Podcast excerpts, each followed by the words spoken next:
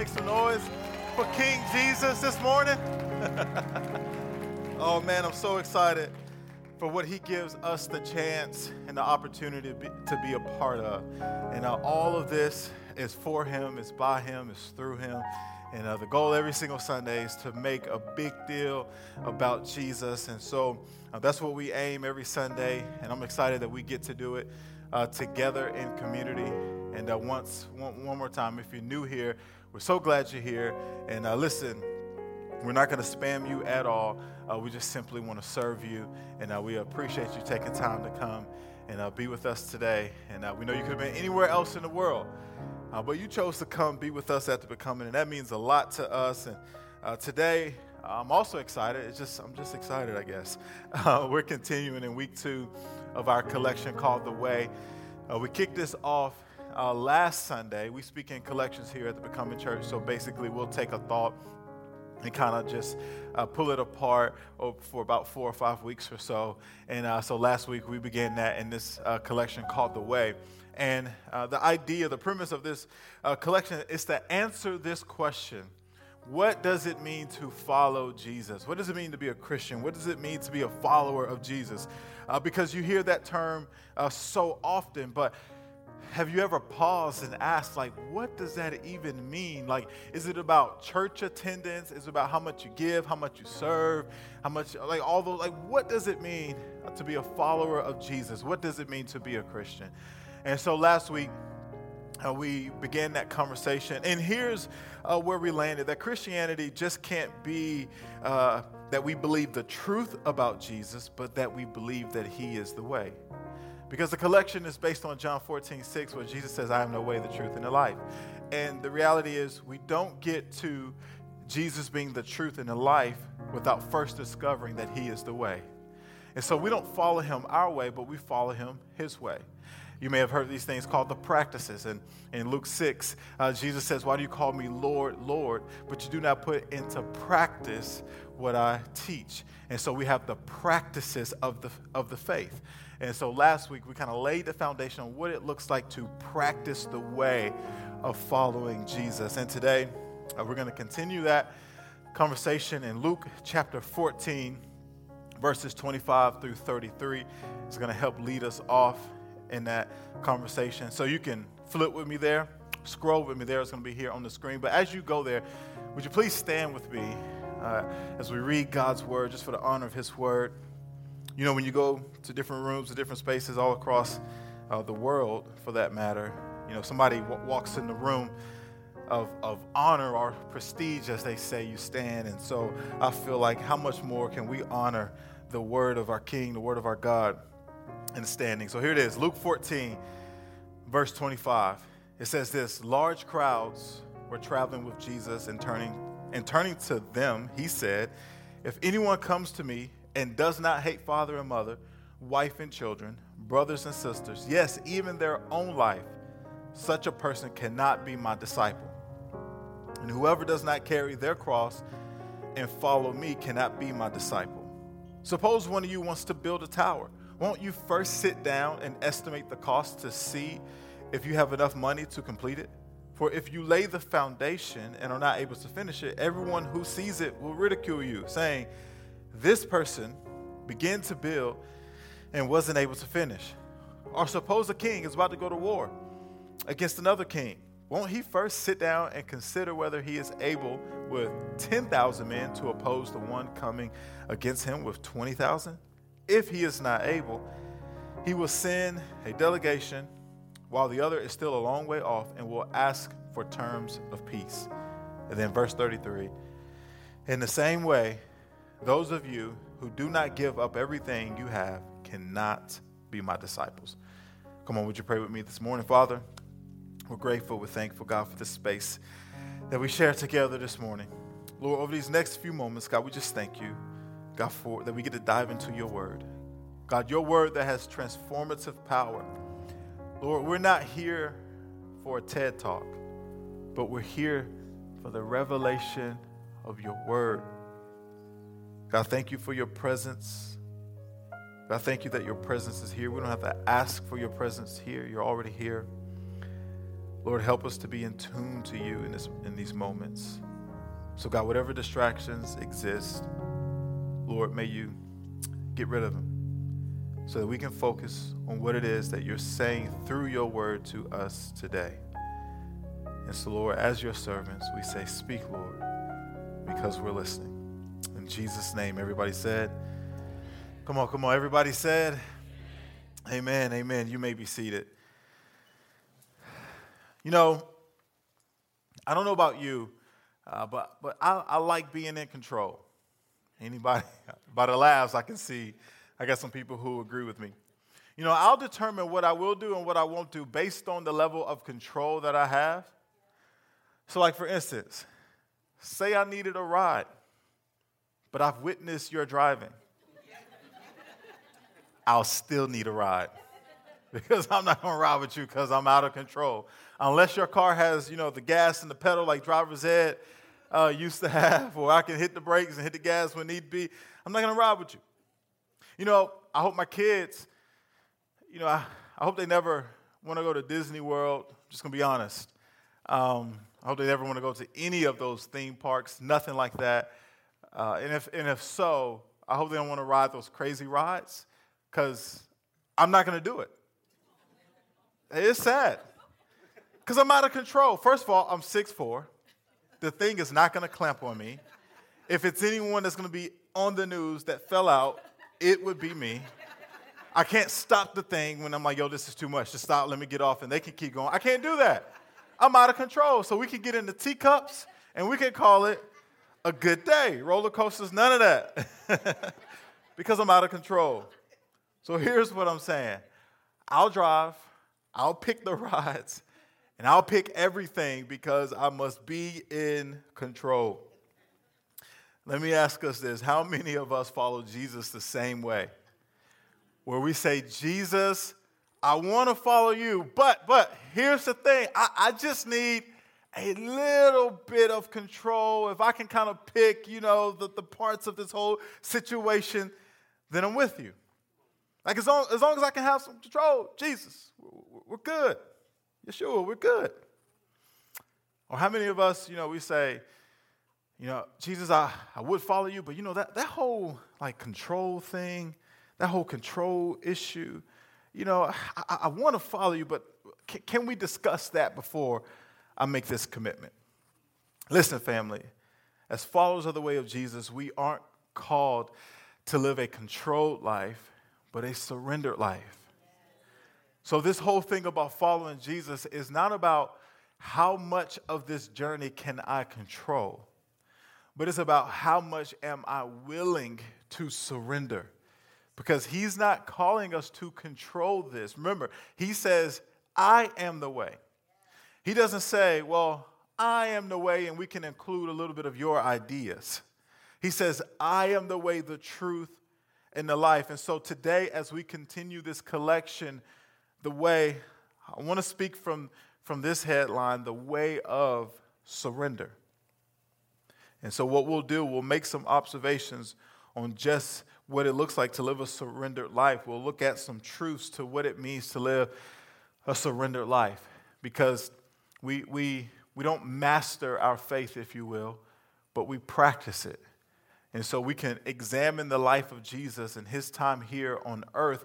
And there were different practices that he modeled out that become examples for us to live, whether that's the, the practice of fasting, the practice of, of prayer, the practice of faith, or today, the practice of surrender.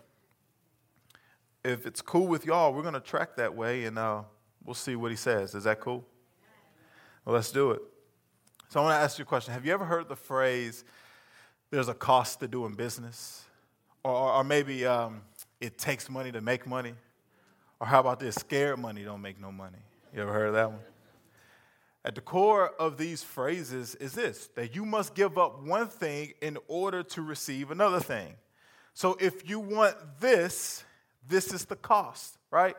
If you want to expand into that market, if you want to introduce your product into that territory, there is an opportunity cost. So, yes, that's a great opportunity, but here is the cost in order to expand. In order to make that happen, there is a cost that comes with it. Now, you're like, what are we, are we talking about stepping into new? Mar-? No, that's not what we're talking about. But here's the point that I'm about to make is that there were crowds that were following Jesus. Like everyone, they were attracted to him. They were attracted to the miracles, to the healings, to the signs, to the wonders. And of course, you know, the free food, the whole two fish, five loaves, you know, five loaves of bread thing, right? So, so he was he was a big deal. Like he was trending, if you will. He went viral. He was a social media, Instagram, TikTok sensation. So, because of that, people wanted to be around him. But understand this just because you want to be around him or you find yourself around Jesus doesn't mean that you want to become like Jesus. That proximity to him does not always translate to meaning I want to be like him. So here's the thing the crowd, they desired and loved the benefits of what he did, but they did not want to understand who he was. So it's great what you're doing. I love that. The miracles, all that we tell, and they're like, yo, did you see? Dude can see. No, he see. Like all the, he can walk, he's walking, all these things. It was great. But then when it came time to understanding who he was and what he was calling them to, many did not want to be a part of that. So they enjoyed the gifts, but did not want to surrender to the life that he was calling them to. That's the question that we're going to have to that we have to answer here this morning. We have to answer that same question as well as the crowds. Because, you know, sometimes it can actually be easier to do this thing like this to gather together, to have belong groups, and, and to have pursuit night, team night, all the things that we're doing here as a church community. But you know what I saw during the pandemic is that there were many of us that hadn't truly counted the cost of following Jesus. Can I follow you when it looks like this? Can I follow you when it's a little uncertain? Can I follow you, like Esther said earlier, when my money is a little funny? Can I follow you when there's uncertainty of my health? Can I still follow you? Jesus is saying, count the cost of what it means to follow me. And the way we count that cost is to live a surrendered life. Because of anything that 2020 taught us was that we are not in control. But what we live with is a sense, is a false sense of control. You know, I, I make those statements earlier, but I can't control anything. So then it's back to this reality and I must live a surrendered life to following the way of Jesus. So let's Let's look at this, what it means. Let's pull some truths. And here's the first truth I want us to, to discuss is this live in denial.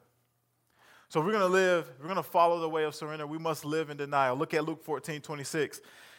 It says this If anyone comes to me and does not hate father and mother, wife and children, brothers and sisters, yes, even their own life, such a person cannot be my disciple.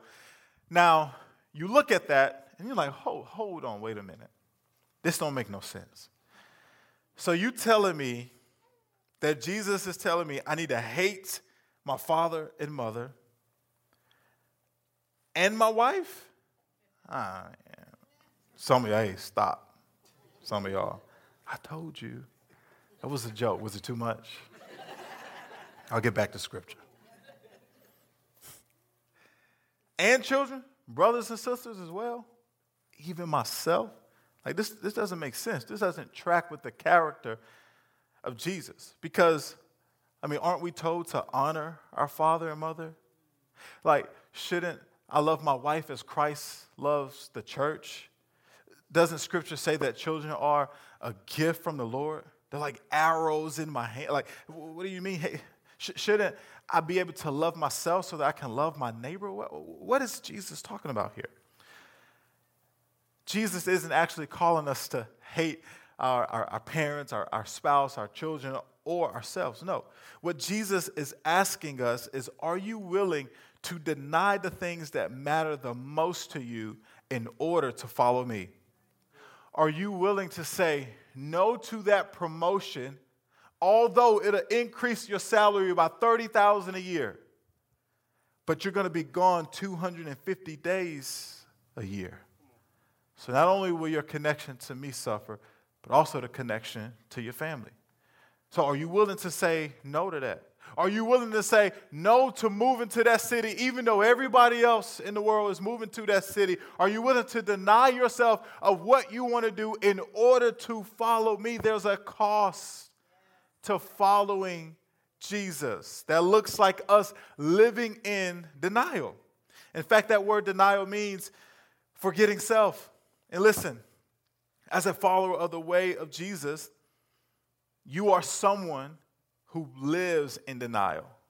That's just the way it is. Look at Galatians 5 16. It says, So I say, walk by the Spirit, and you will not gratify the desires of the flesh. So, Paul here in Galatians is saying, Look, walk by the Spirit, the Spirit of God that lives in you as a believer in Jesus. The Holy Spirit indwells in you. Walk by what He is is speaking to you. Walk by how He is leading you. And if you're walking by the Spirit, guess what? That's going to mean that we're going to have to say no to our flesh, the carnal part of us, the part of us that want to do what we want, when we want it, and how we want to do it. So Paul says, walk by the Spirit. And if you do, you're not going to gratify or satisfy the desires of your, of your flesh. That sounds like denial. It's that moment where somebody wrongs you and you want to get them back by wronging them, but it's saying, no, this is not the way. That's why we can't get up and caught up in feelings. Because feelings, just because we feel a thing doesn't mean that it is the truth. But it's walking by the Spirit saying, What does your word say? What are you calling me to? And let me say this denying self and prioritizing Jesus is the mark of a disciple. That, Lord, I'm prioritizing you, I'm denying myself. That's what it looks like to be a disciple of Jesus. Remember, this whole thing about following the way of Jesus is us saying that, that we're becoming disciples or apprentices. We're apprenticing under Jesus. And so it looks like prioritizing Him and denying ourselves. And here's what I love about Jesus is that He doesn't call us to do anything that one, He hasn't first felt or that he hasn't modeled out for us as well. In Matthew uh, chapter 26, uh, he's in the Garden of Gethsemane, and this is the moment uh, where he's preparing to die on the cross to, to be crucified for the sins of humanity. And he's there praying in the garden, and he's feeling the weight of all of that, of having to take on the sins of the world. And he's praying, and he has this moment where he says, Lord, like, Father, if it's possible, Take this cup of suffering. Take, take this, this wrath that's being poured out on me. Can you take that away from me? If there's any other way, let's do that way. But then he goes on to say, Let your will be done. This was Jesus in a moment denying himself, right? Denying himself and prioritizing what God was calling him to. Listen, family, the call to deny yourself, because some, of, some of us can hear this like, wait a minute, so, so is this just about life's just supposed to be boring? Do I never get to do what I want to do? Is life gonna be fulfilled? This, this sounds boring. Not at all. The call to deny yourself is not to destroy your life, but it's to connect you to destiny is to connect you to something so much bigger. See, when Jesus denied himself in this moment, he was fulfilling the will of God for his life. And so, because of what Jesus did, it has impacted all of us today. So now, Sin does no longer has us bound. Sin no longer has a hold on us because who the Son set free is free indeed because Jesus in a moment was willing to deny himself and say yes to the will of God. What could happen if we were a people that denied ourselves but we live connected to the will of God? That all the things we turn on uh, the TV or social media and we see happening in the world, what if we were people who, were, who said, listen, I'm going to live in denial. I'm going to deny myself, deny how I feel, deny uh, the reality of how this may make me look. I think we could see things change in our world. Oftentimes, we're looking for somebody else to bring the change, but the Lord said, if you will deny yourself, connect your life to destiny, you are the answer for the thing that you're hoping someone else will do. Because remember, that's the definition of purpose. God has His will on what He wants to see happen in the earth. And He says, I'm giving you a chance to connect with it. And that's how we live in purpose. So denying yourself isn't for the, the purpose of destroying your life or living a mundane life, but it's about living an exciting life, a thrilling life, a life of faith, a life of saying, I'm connected to God. This is how wild this is. I don't know what's going to happen next, but I'm along for the ride. Because I'm not fueling this journey, but it's a journey that's empowered by the Holy Spirit. We got to live in denial of ourselves so that we can say yes to fulfilling the will of God. Denying you connects you to fulfilling God's will. Here's, here's the next truth doing is not being. Here's a, doing is not being. This is the next truth when it comes to living in the way of surrender. You know, the way of Jesus is about becoming a disciple, becoming an apprentice. And the goal of an apprentice is to become, uh, of Jesus, I should say, is to be with Jesus, become like Jesus, and do what Jesus did. So those are our goals. Want to be with Jesus, become like Jesus, and do what Jesus did. But listen, no matter if you have been on this journey with Jesus for a while, or if you are new to this journey, we can't get that order wrong, right? It's be with him, it's become like him, and it's do what he did. But here's what I've learned is that many Christians confuse what we do for Jesus with being with Jesus. So we think that just because we do all these things, that it's the same with being with Jesus. And the things that we do are not bad, right? That that you may say this is kind of counterintuitive, but no, it's it's the truth, and we got to understand the right perspective. We can come in here on Sunday mornings, our serve team, we could set all this stuff up, which which we do, and we could think because we did that that that was the same as being with Jesus, but it's not. We can't confuse because confusing doing and being is a dangerous game to play. Here's what I mean Matthew 7 22 through 23. This is Jesus. He's saying, Many will say to me in that day, Lord, Lord, have we not prophesied in your name, cast out demons in your name, done many wonders in your name? And then I would declare to them, I never knew you. Depart from me, you who practice lawlessness. Now, I don't know about you guys, but those are some scary words. Those are some frightening words because I can say, wait a minute, Lord, we didn't prophesy. We didn't cast out demons. We, didn't, we have prayed and we saw the, the sick become well. But you're going to say you didn't know me? You, are going to say, depart from me, you work of iniquity. Whoa, whoa, whoa, whoa. How did we get here? Slow down a little bit. How did we get here? It's because we confuse doing for Jesus with being with Jesus. Listen, surrendering to Jesus is not about what we can do for him, but it's about being with him. That he wants all of what God did in sending Jesus was so that he could restore back us back to the moments of the garden when God walked with man in the cool of the day. In other words, he did all of this just so that we could be with him. And so if the doing gets in way of the being, then we have missed the point. And oftentimes it's because we are so busy. Like, listen, the greatest barrier to being with Jesus is busyness. Without a shadow of doubt, I believe that. Because look at it. You can talk to people, hey, how you doing? Oh, I'm busy. I, I was asking you, how are you doing?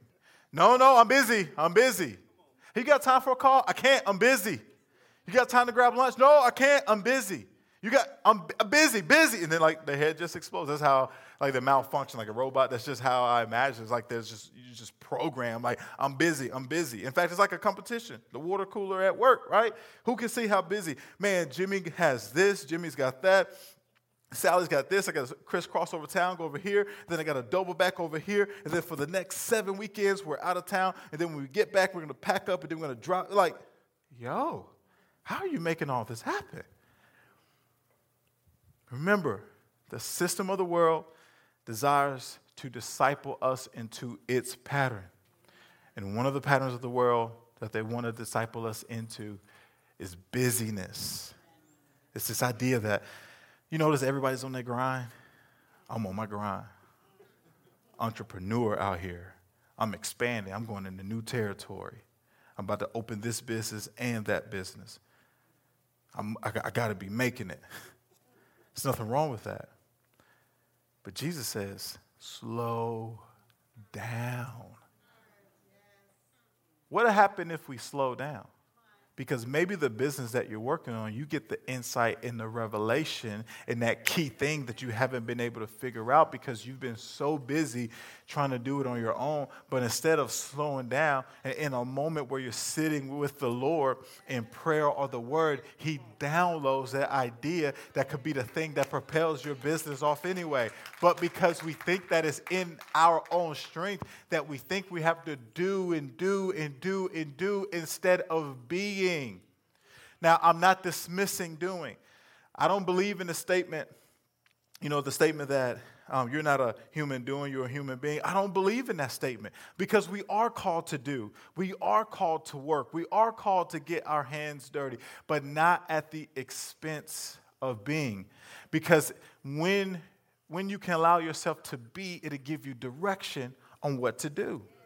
But we, so we can't get the order wrong in all that Jesus did. And he knew in, in three years of earthly ministry before he'd be crucified, he wasn't running all over the place. So if there was anyone thinking that I've got to hurry up and I've got to be busy, it would be him. But even in a moment where his best friend Lazarus, where he got news that he died, he stayed where he was four days because he knew that being with my father being connected with his will. Everything else on the other side that needed to happen with Lazarus was going to happen. So, my encouragement for us today is to slow down. Look at what Corrie ten Boom says. If the devil can't make you sin, he'll make you busy. Because both sin and busyness, they have the same effect. So they'll disrupt your connection to God, your connection to others, and, and even your connection to the connection to your own soul. And when that happens, family, it opens the door for the enemy to have a field day in your life. Most people don't have issues in the silence and in, in being still and in being with God. The issues come when they got busy. You ever notice people, they say, I, I just, I was running, I, I got so busy, and I just, I just had a blind spot. Because we are called to slow down. And listen, I talked about, I talked about doing, and the doing isn't bad. It's good stuff. Uh, there's, a, there's a scripture, there's a passage in, in the Bible in Luke 10, uh, verses 38 through 42, where Jesus and the disciples, they show up to the home of Martha and Mary. And they step into the house, and Martha, she's doing great things. She's being a, a, a wonderful hostess, and she's going to go prepare a meal. And she, she's cooking and she's getting everything together as you think you would do when you're hosting someone. But Mary, she chose to sit at the feet of Jesus and be with him. Now, Martha had a problem with that. She's like, Yo, Jesus, tell this girl to get up and get in this kitchen. You and D12 then showed up. Y'all eat a lot. it's a whole lot of work to get this food. Like, get them in here. Get her in here sitting over here talking about read me. No, get in here, help me with this food. But Jesus says to Martha, like, yo, you tripping. but he says, no, you're worried about all these things. You're worried about just too much. Mary has found the good portion. She's found the right thing. You worry about all the details, but she's found this thing that will not be taken away from her. What was Jesus saying? Like, yo, sometimes, like, those things are good. It's good to serve. It's good, yes, and it's good. And uh, listen, if you hadn't served, you should jump on the serve team. So, well, you said don't be serving so much, so I'm gonna have to go in planning center, and then you know I'm gonna go to like every other month. That's not what I'm saying. but it's about being because we can't allow the details of life to distract us from the presence of God. We need his presence. It's like David says in Psalm 27. He says, The thing that I seek, the, the one thing that I desire the most is to be in his presence, to dwell in the presence of God, to worship him, to inquire about him. We need God's presence. So, listen, family, we have to surrender the thought that following the way of Jesus means doing for Jesus. And here's the final truth we'll look at today is this order the order matters. The order matters. You know, I don't go to the grocery store uh, often in terms of shopping in our home, but when I do, Katie always gives me a list. And I love to think that it's just because, you know, she just wants to make sure, you know, I don't, I don't, you know, miss anything. But, you know, I just feel like it's almost probably way like I just don't trust you to get what needs to be. but I will say she does a really good job of making the list easy for me to follow, right? She will, like when it's the big shopping, like she'll make the list in a way that follows the order of the store right? So all I have to do is literally follow the order, the flow of the grocery store. That's it, family. How many of you guys know I don't follow the order of that list? I'm all over the place, and what should probably take about 25 minutes, call, it normally takes 45 minutes. And then she's calling me like, hey, is everything okay? Because like I really should have been back. I'm like, oh yeah, I'm over here, but why are you over there? Well, didn't know. Publix said they had buy one, get one. I was seeing what I could get one for free. Order matters. now, following Jesus can be much like the order of that list. Meaning, this is how we look at it. We'll, we'll pay attention to the job. Like, got to pay attention to the job. We got to make sure the finances are right. We'll pay, we'll pay, you know, the family, family's important you know, marriage, the kids, you know, the golf swing, you know, the, the latest series on Netflix. Oh, and, and, and then God. All right? But listen, family, when we get the order wrong, we get life wrong. Look at Matthew 6 33. It says, But seek first his kingdom and his righteousness, and all these things will be given to you as well. Now, when Jesus says seek first, we're not talking sequential order here, like, you know, God, spouse, kids, family, friends, career. Like, that's not what he's talking about. First, here is meaning like center. So, something that, that's going to establish things. So, meaning, as we seek God and his kingdom as the center of our lives, that it establishes every other of life, other, every other area of life. There we go. So, from Him being the center, it establishes our marriage. It establishes our relationship with our kids, our, our family, friends, our career, so on and so forth. But we must make Him the center because it's not about God being the first on a list. Because as we just saw in my grocery store example experience, that a list can be reordered. But it's about I'm making Him the center of, of my life. And even when you look at uh, heaven and how we are worshiping God, He's the center, right? And we're all around Him, the angels and all, all of us, every tribe, every tongue, we are around Him declaring His holiness. So it's a picture of worship then and how we worship with our lives now. That we make Him the center of our life, and from that place, everything else will flow. So then you don't have to worry about your marriage because you've made God the center and He's helping to establish your marriage. You don't have to worry about your kids because as you make God the center, He's going to give you the guidance and the directions and how to care for your kids well, your career, your finances, so on and so forth, because we've made Him the center. Order matters. Now, listen, we don't seek God in the kingdom because of what He can do for us we seek him in his kingdom because he is worthy to us. It's this revelation that God, that you are worthy, you are holy, you are righteous, and I'm seeking you and making you as the center of my life. And as we close today, Micah, if you help me land this plane, I want us to look at the story of Abraham. Some of you may be familiar. But Abraham, he gets this call from God in Genesis 12 to leave his father's house, to leave everything, and to go to a place that God says, I'm going to show you. So, no instructions, no details other than that. Go. I'm going to make your name great. I'm going to turn you to, to many nations. I'm, I'm going to bless you. Can I say right there? Is that some of us, we're hesitant to respond to the urging of God because we don't have all the details. Can I tell you, oftentimes God will give the call and he'll exclude the details. Because he's looking, how will you trust me? How will you have faith in me? So this is what Abraham does. Abraham does. He leaves, he, he follows through, and, and there are several things that happen in this moment. And, and it gets to a point where in this vision, God and Abram, they're having this conversation. And he's like, listen, God, this is basically, he's like, God, this is awesome.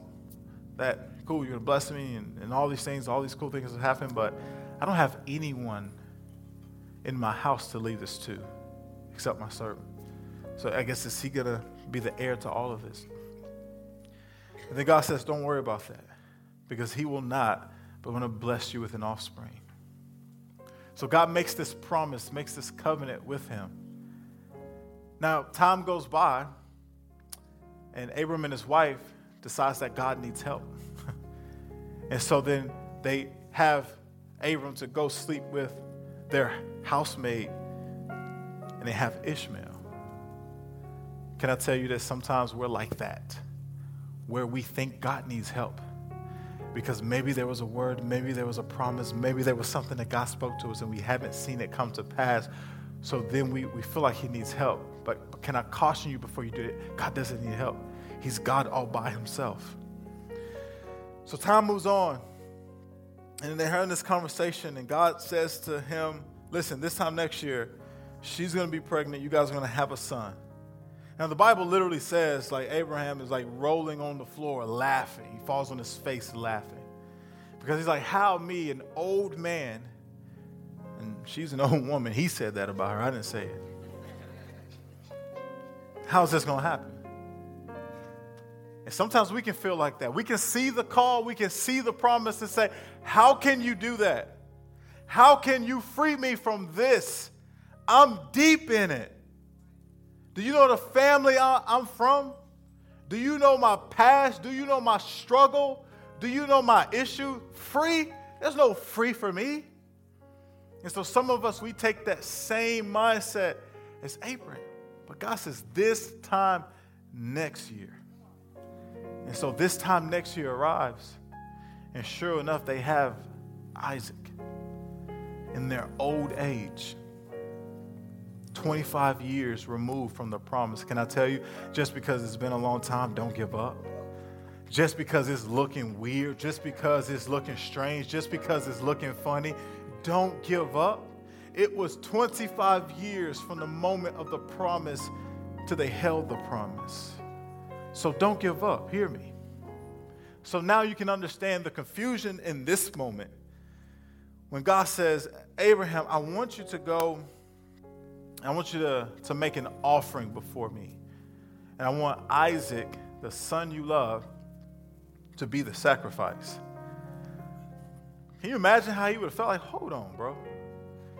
You telling me the son that I was literally fell on my face laughing about you blessing us with, that you want me to go offer him as a sacrifice?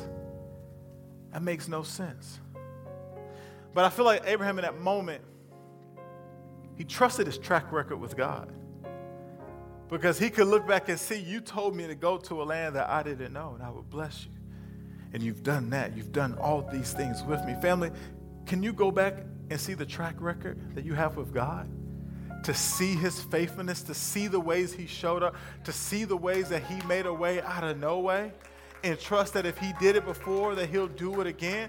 And you say i don't even have a track record with god. Can i tell you the fact that you are here today is your track record because you could have been dead and gone and never having the opportunity to hear the story of his faithfulness. But here you are here today because of his faithfulness. That's your track record. Because when you weren't considering him he was considering you. And i know that to be true because i see that in my own life but here they are.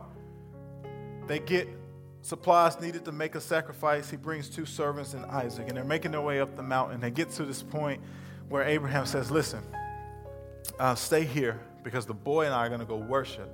So pay attention to the choice of words. He says, The boy and I are going to go worship. He didn't say sac- sacrifice, he says, The boy and I are going to go worship.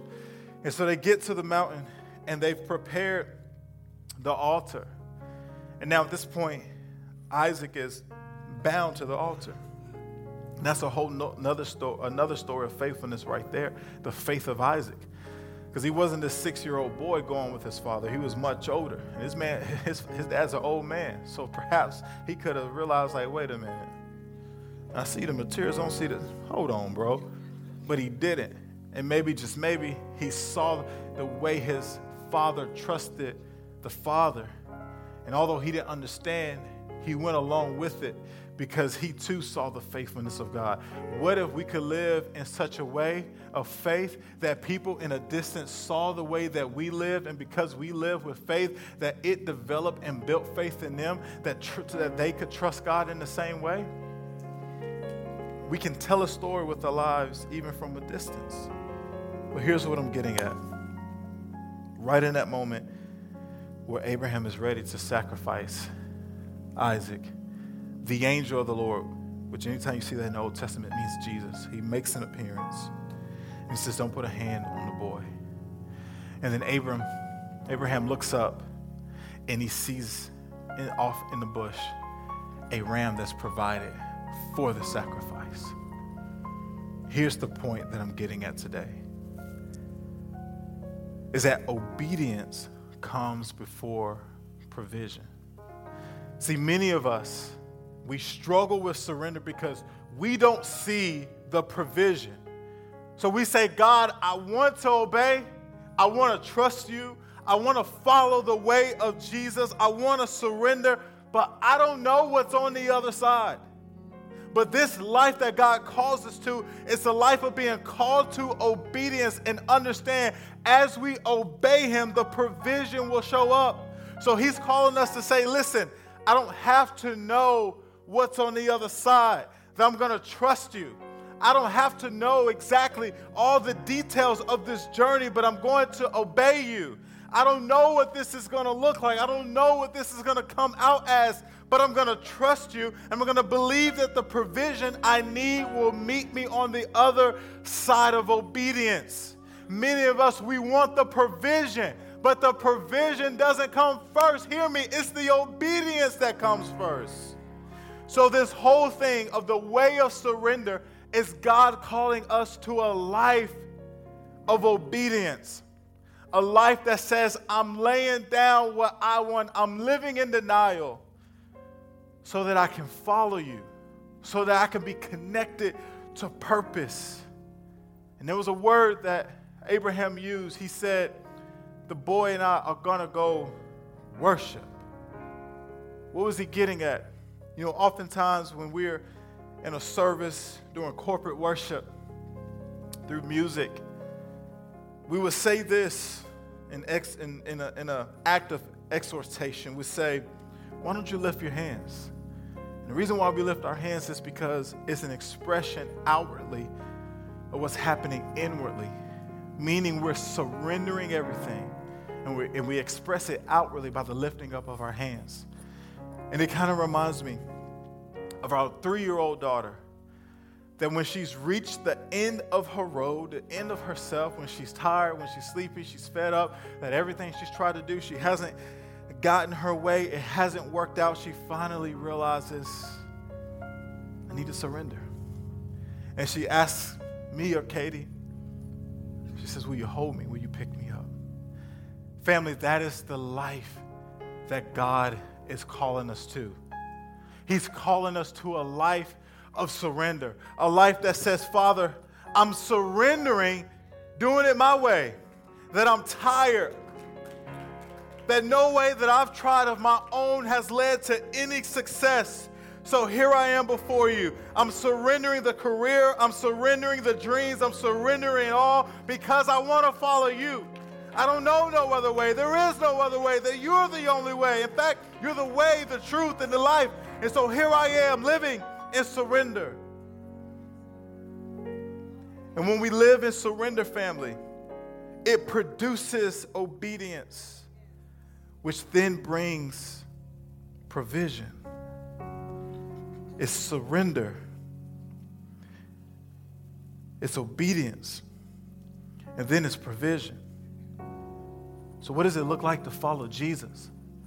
It looks like to live in the way of surrender. Because Jesus says this in Luke 14 33.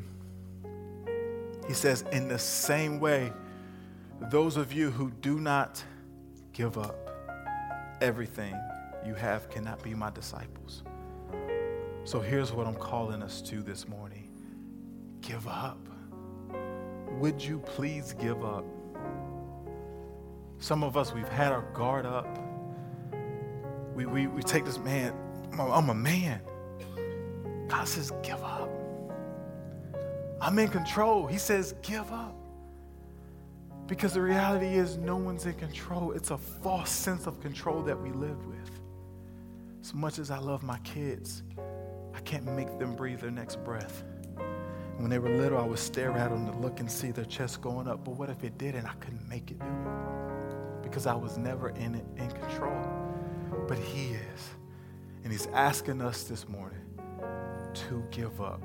When's the last time you've been called to give up? I'm calling us all this morning to give up and stop trying to do this in your own effort and surrender to the power of Jesus. Because following Jesus isn't empowered by your effort, it's powered by your willingness to surrender. Would you pray with me this morning?